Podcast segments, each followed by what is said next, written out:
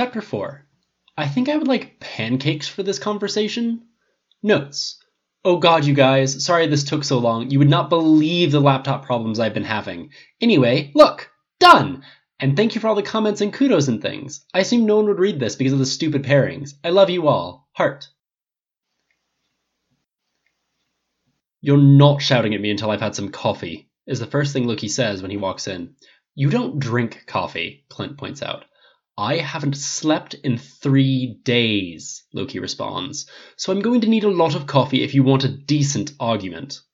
I don't want an argument, Clint says. I want to yell at you while you look appropriately penitent. Well, that isn't going to happen, Loki points out, sliding onto one of their stools while Peggy makes him a latte. Clint sighs because he knows. It was a nice fantasy that lasted most of the time it took Loki to get over here, though.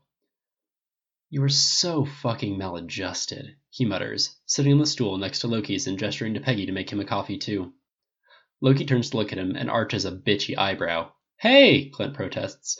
My life is nothing but an open book. You've met my ex and pretty much all of my friends, and I'm sure if I didn't have dead parents, you'd have somehow met them too. I know both your brother and your niece that you never mentioned, and you didn't tell me that or even hint at it. I mean, your brother is dating our cook, for God's sake! Loki merely accepts his coffee from Peggy and looks like he's on the point of rolling his eyes. Are you done? he asks. No, Clint snaps, and only really succeeds in sounding sulky. No, I am not done because you are a ridiculous excuse for a person. Loki cocks his head to one side. Well, yes, he says slowly. My brother is Thor. It explains a lot about Loki, really, because having Thor for your brother has got to sting and possibly drive you more than a little crazy. Clint thinks that he'd probably build up a defensive armor made of something nasty if his brother was capable of making anyone fall in love with him just by smiling. It's annoying that I could learn more about you from your Wikipedia article than from you, Clint can't help pointing out. I edit my own Wikipedia article, Loki sniffs. Of course you do, Clint rolls his eyes. But hypothetically, a quick Google search would teach me more about you than you have. Something annoyed passes across Loki's face, and he puts down his coffee mug. Why does it matter? He demands. Clint tries to find an answer, and when he doesn't reply immediately, Loki sneers a little and adds, It doesn't, does it? Why do you care? It's not as simple as it could, or maybe should be, and before Clint can put something together, Loki slides off his stool and walks out. Well, Peggy says, that was smooth, darling. Don't, Clint replies, and goes to hide in the kitchen.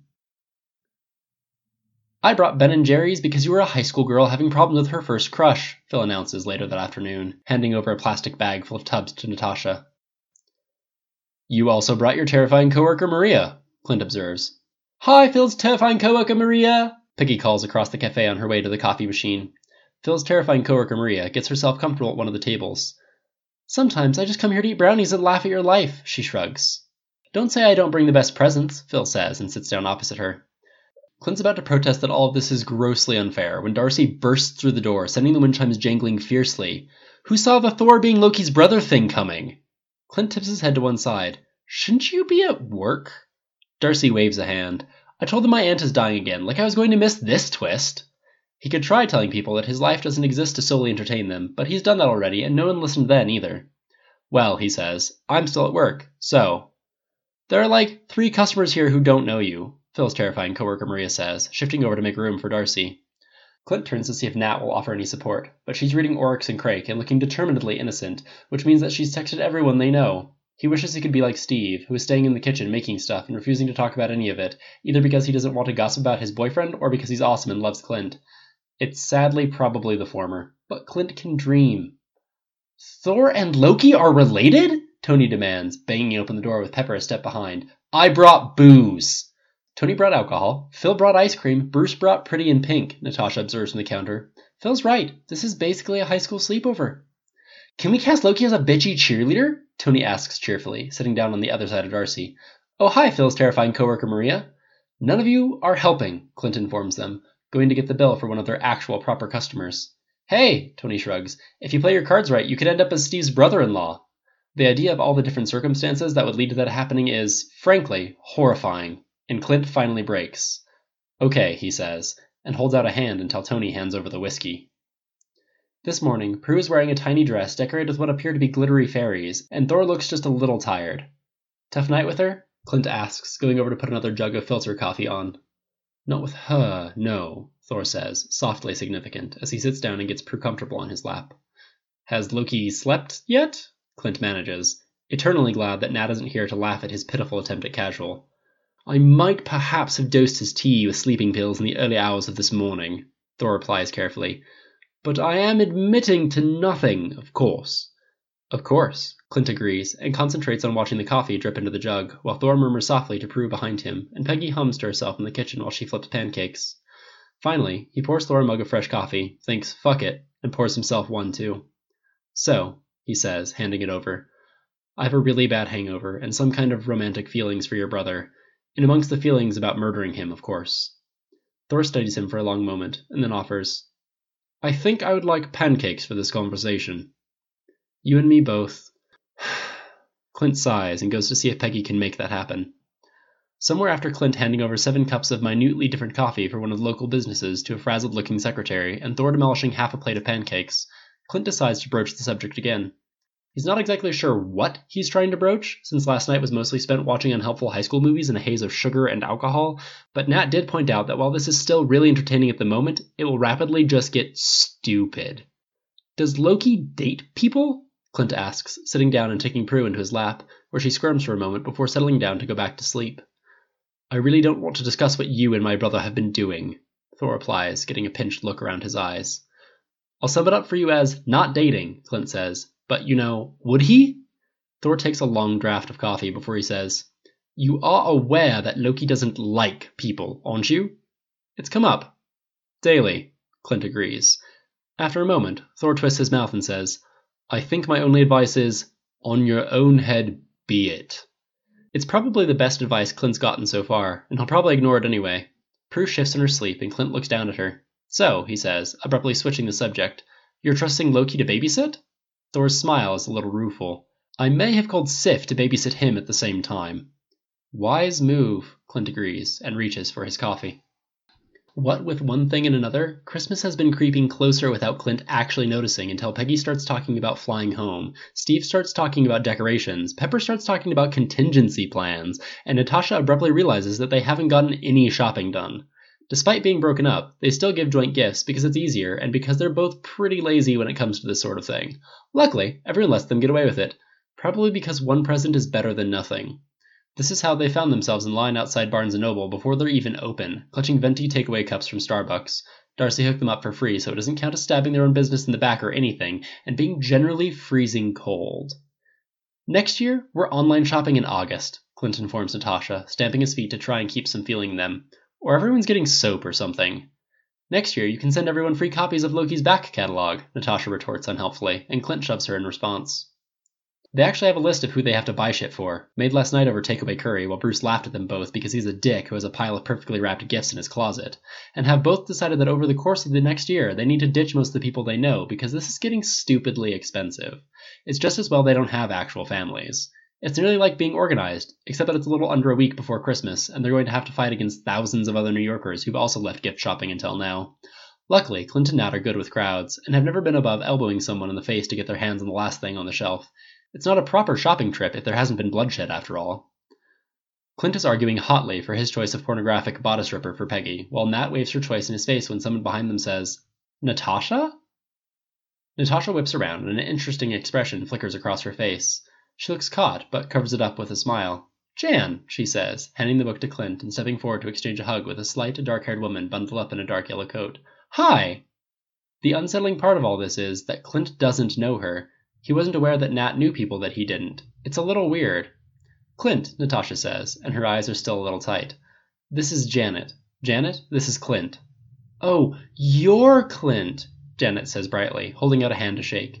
You have a lovely apartment. Thanks, Clint replies slowly, taking her hand. Sorry, Janet adds, laughing. That probably sounded weird. I'm in Natasha's book club. Right, Clint nods, while Natasha discreetly clenches her fists. Well, it's good to meet you. Janet smiles at him and then reaches into her hand as her phone goes off. That'll be my boyfriend. Hank can barely pick out a present for himself, let alone anyone else. I'll see you after the holidays, Natasha. See ya, Nat echoes, and then turns back to Clint with a grimace. You're actually running a book club, Clint manages. Natasha shrugs. You were the one who said I couldn't possibly be running one, she points out. I just played along. This is yet another reason they broke up. Natasha's mind is a steel trap, and even everyday things become cases of bluffs, double bluffs, and red herrings. It keeps things exciting, but it's also exhausting. Why are you holding a book club? he asks, adding his choice of Peggy's gift to the basket and slipping Nat's back onto the shelf while she's distracted. Why not? Natasha shrugs, looking back down at her list. What are we getting Steve? Pop up Kama Sutra? Clint suggests and trails after her laugh through the crowds of shoppers. Their Christmas party is the day before Peggy returns to England, which is probably going to result in her missing her flight or at least being banned from it by airport security when she turns up still drunk. But that is at least Peggy's problem and not Clint's.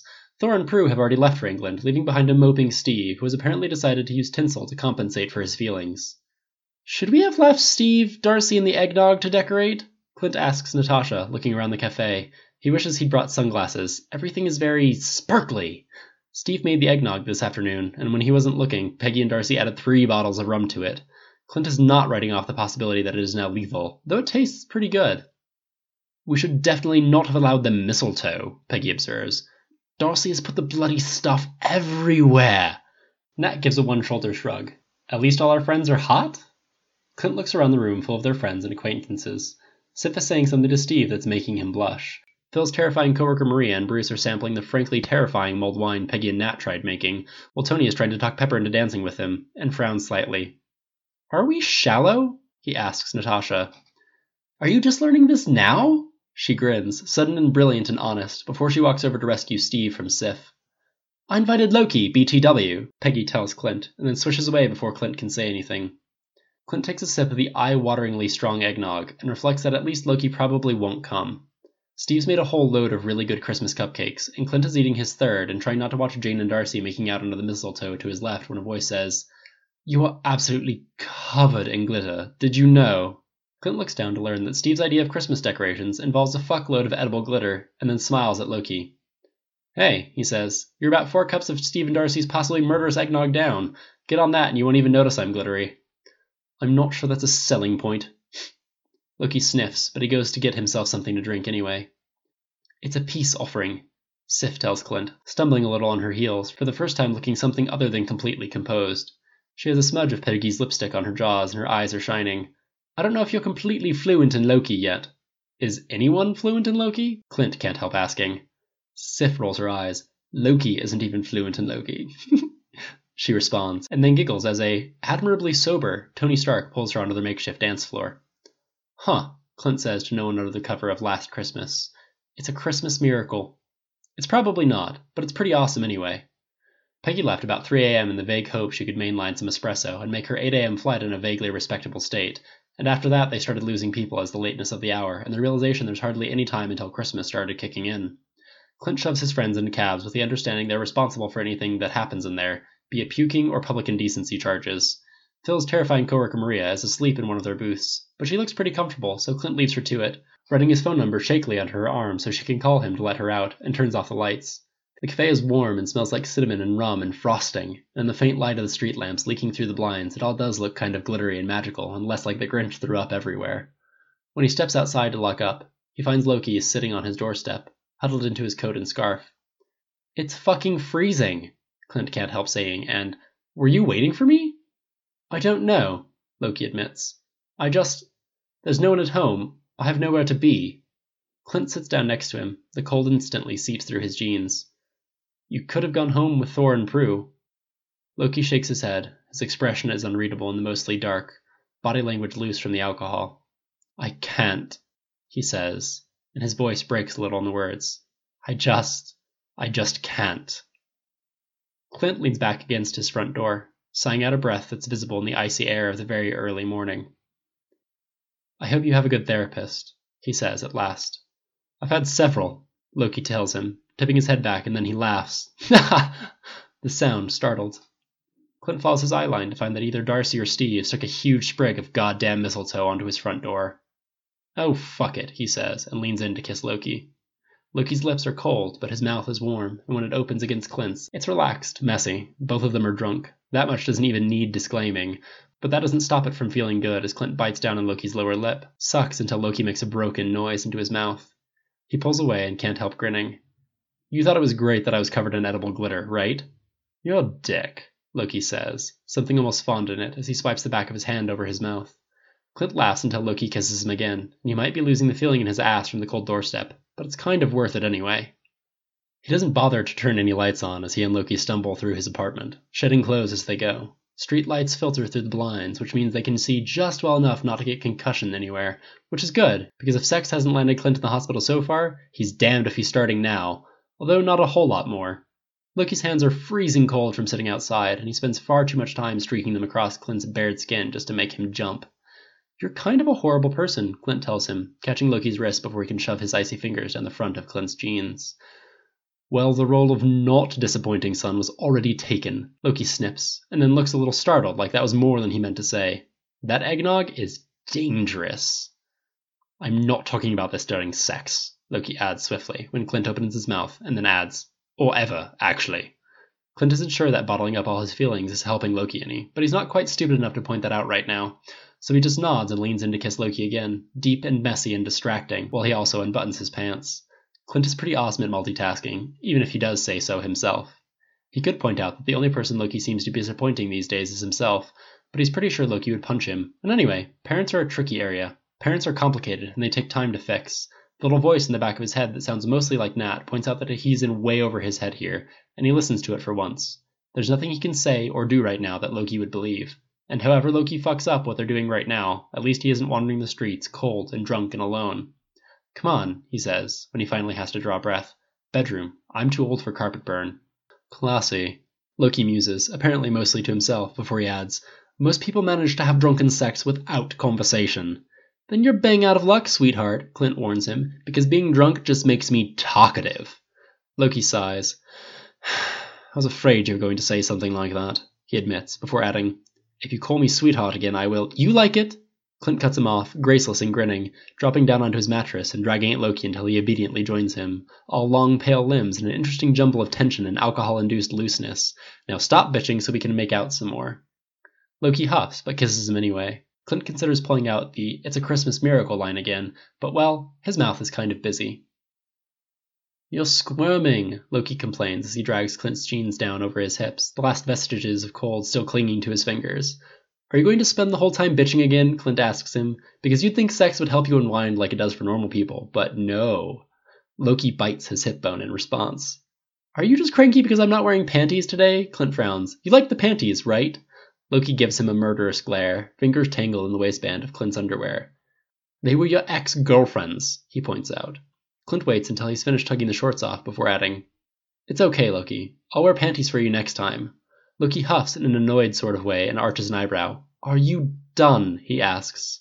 For now, Clint replies, but a smirk cracks a little when Loki wraps a hand around the base of his cock and drags, slow and dirty. Loki's expression is something like satisfaction before he leans in and teasingly breathes over the head of Clint's cock, lips pursed and shadows tumbling across his face. Clint curls a hand into the sheets, fighting not to thrust upwards. I'm really drunk here, he points out. I might fall asleep if nothing happens soon. You are absolutely insufferable, Loki snips before he leans in and swipes his tongue up the length of Clint's cock.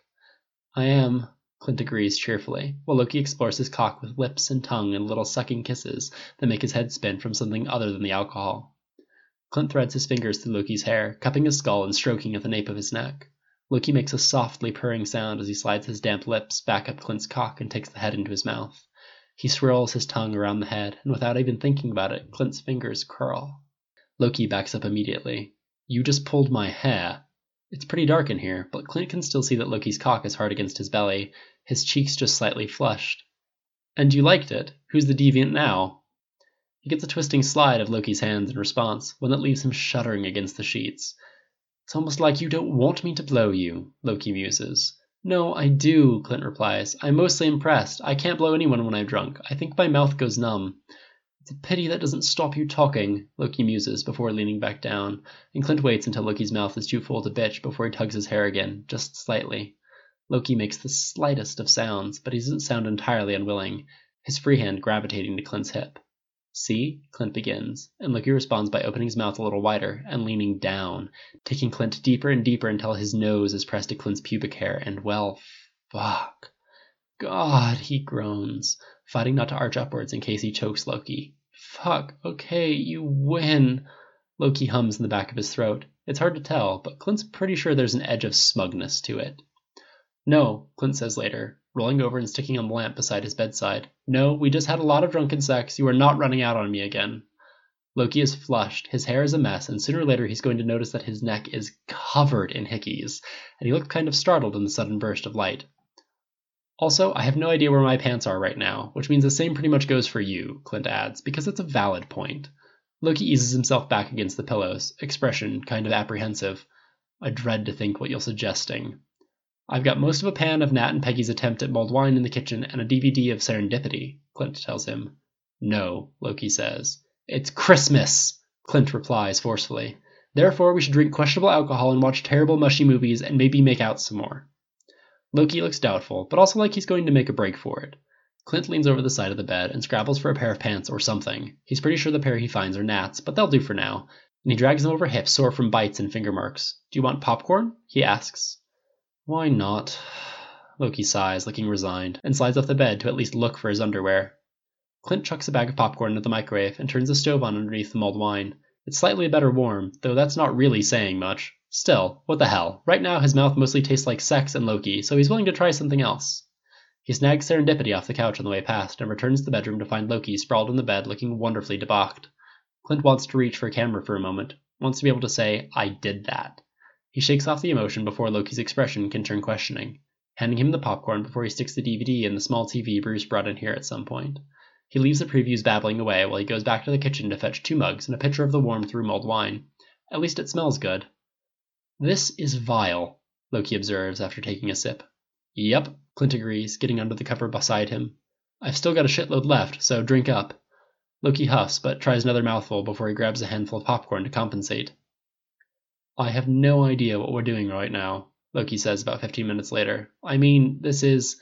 Not everything's about punishing you, Loki. Clint tells him quietly, leaning in to bite his earlobe, and then press a kiss to the mark as he digs his hand into the popcorn. Out of the corner of his eye, he sees Loki smile. Wake up, Natasha orders, ripping the covers away from him and letting in a rush of cold air. Clint doesn't have to turn and look to tell that Loki's gone. Of course he's gone, but at least he waited until Clint fell asleep this time. What have I ever done to you, Nat? He complains into his pillow. This is not a list that you would enjoy, Natasha points out. Did you drink the rest of that mulled wine? Most of it, Clint admits. The blinds are open and the room is flooded with winter sunlight. He cracks open an eye, closes it again, and groans. It's definitely a groan and not a whimper, no matter what Natasha may claim later. Why? Natasha asks, and when Clint risks another look, she's holding out a pair of sunglasses. He fumbles them onto his face and then attempts an upright position. It was there? He suggests. Jesus. Fuck. I think I want to die and maybe puke up a cinnamon stick. Nat sighs in an unsympathetic fashion and chucks a sweater at his head. We need to return the cafe into something other than the place all tinsel ever went to die. Man up. Clint struggles into the sweater, which is an unpleasant experience, and then remembers Is Phil's terrifying coworker Maria still in there? I just put her in a cab, Natasha replies. And yes, Peggy made her plain. I have no idea how. Clint nods and attempts to stand up. He's inwardly quite impressed when he manages it, but Natasha doesn't look like she's going to cover him in the gold stars he clearly deserves. Can't you just kill me and get it over with? he asks. Maybe if you're really, really good, Kat replies, something sardonic in her expression. Come on, I think there's a bottle of champagne. We can make mimosas for brunch. That's a terrible idea, Clint points out, but follows her anyway. Christmas happens, and it sucks kind of less than Clint expected it to, even if Loki point blank refuses to come over, he and Nat spend most of the day watching Bruce and Steve meticulously cooking things and singing along to Sinatra, and most of the night sprawled on the couch eating roast potatoes. It's quiet, but it's awesome, and before they even really register it, it's over. The space after Christmas is made up of the weather trying to snow, Chechi sales shopping customers coming to the cafe laden down with bags, and Loki bringing in a hard copy of his third draft to check for inconsistencies.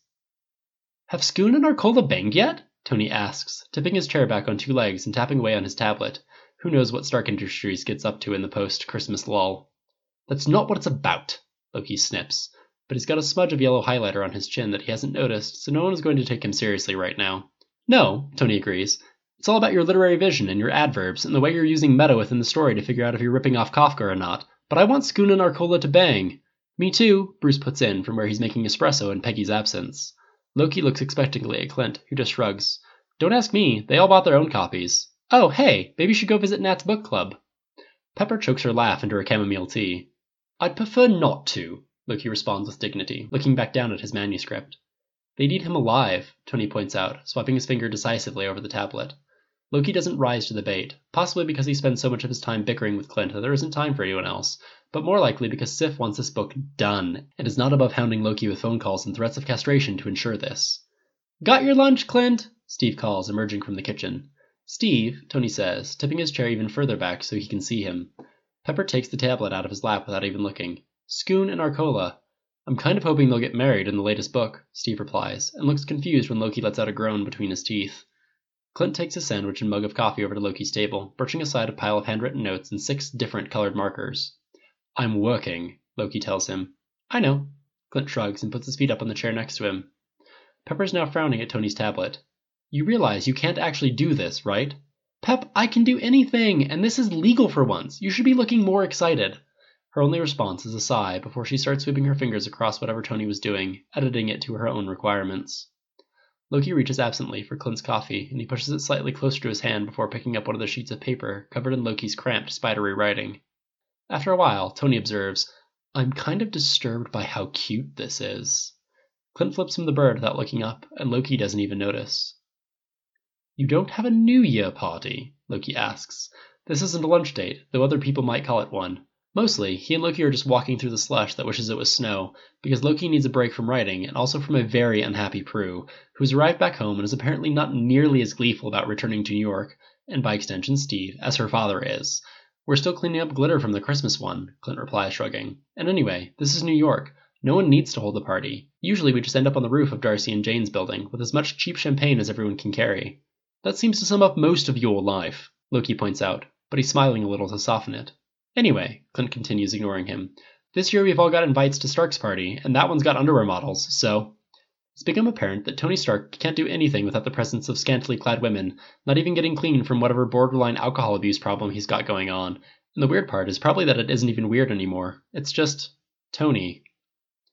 I can see how underwear models would be more enjoyable than a rooftop in December, Loki agrees.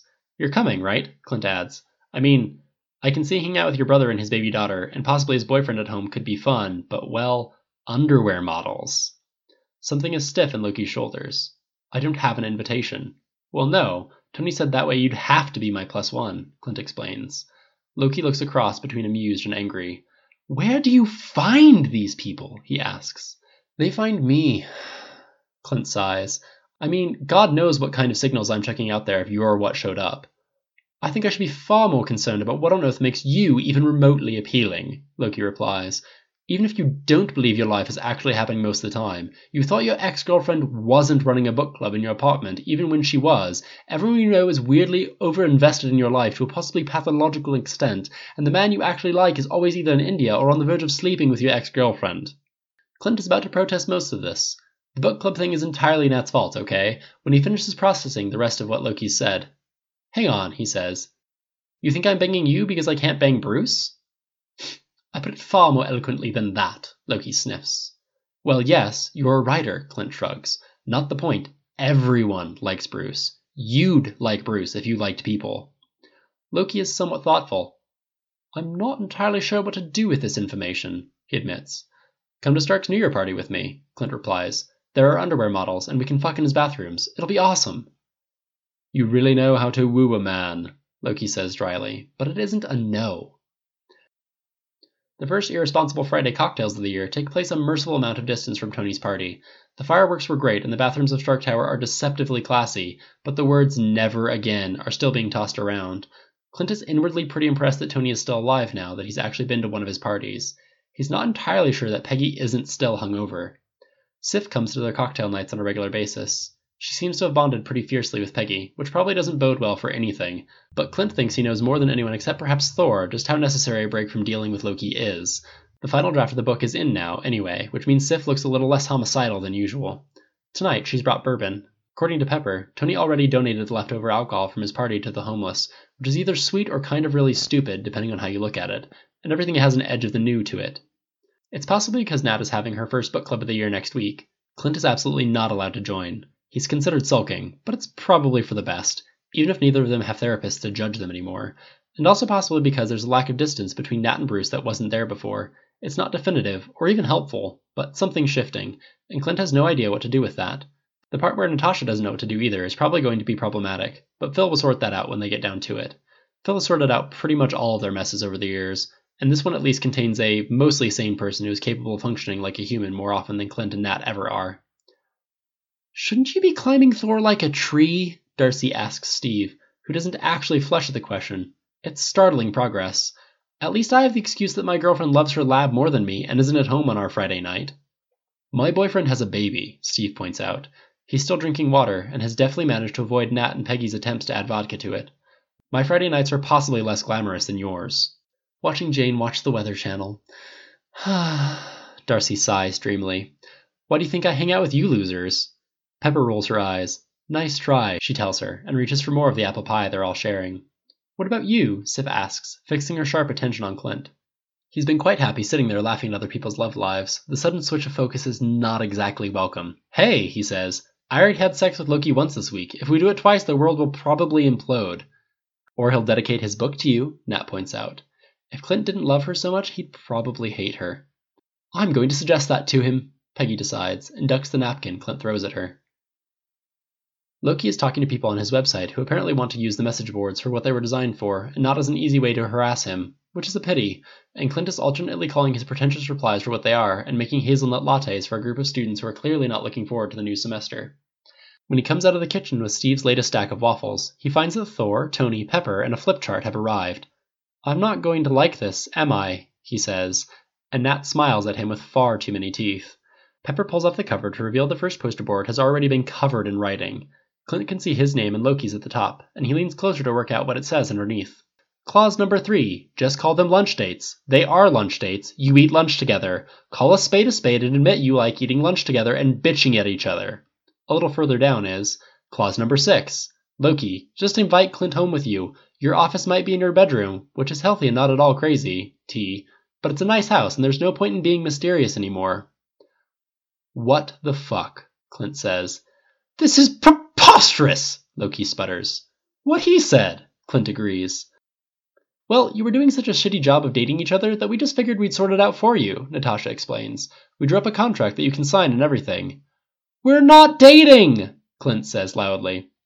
That was the problem, Thor nods, where he's rocking a squirming Prue. It will not be a problem now. You are impossible, Loki hisses at his brother, who just smiles and looks satisfied. What if we disagree with the contract? Clint asks. We left you some clauses you can negotiate, Pepper explains. Cuddling, for example, Nat cuts in, a wry smirk twisting her lips. His girl, seriously. I don't like cuddling, Loki says swiftly. You don't like anything, Clint reminds him. The smile he gets in return is soft, with an edge of sweetness at the corners. Well, Loki shrugs. Something like that, anyway. End. Is done. I hope you enjoyed this one. I have been told exciting things. I I'm looking forward to seeing more comments and things. I like comments, just so you know. They're great. Have a good day. Catch you at the next one. And I'd like to thank my wonderful beta, Aspen Marina, for her help. Once again, she has saved me from crippling embarrassment by repeating myself over and over again.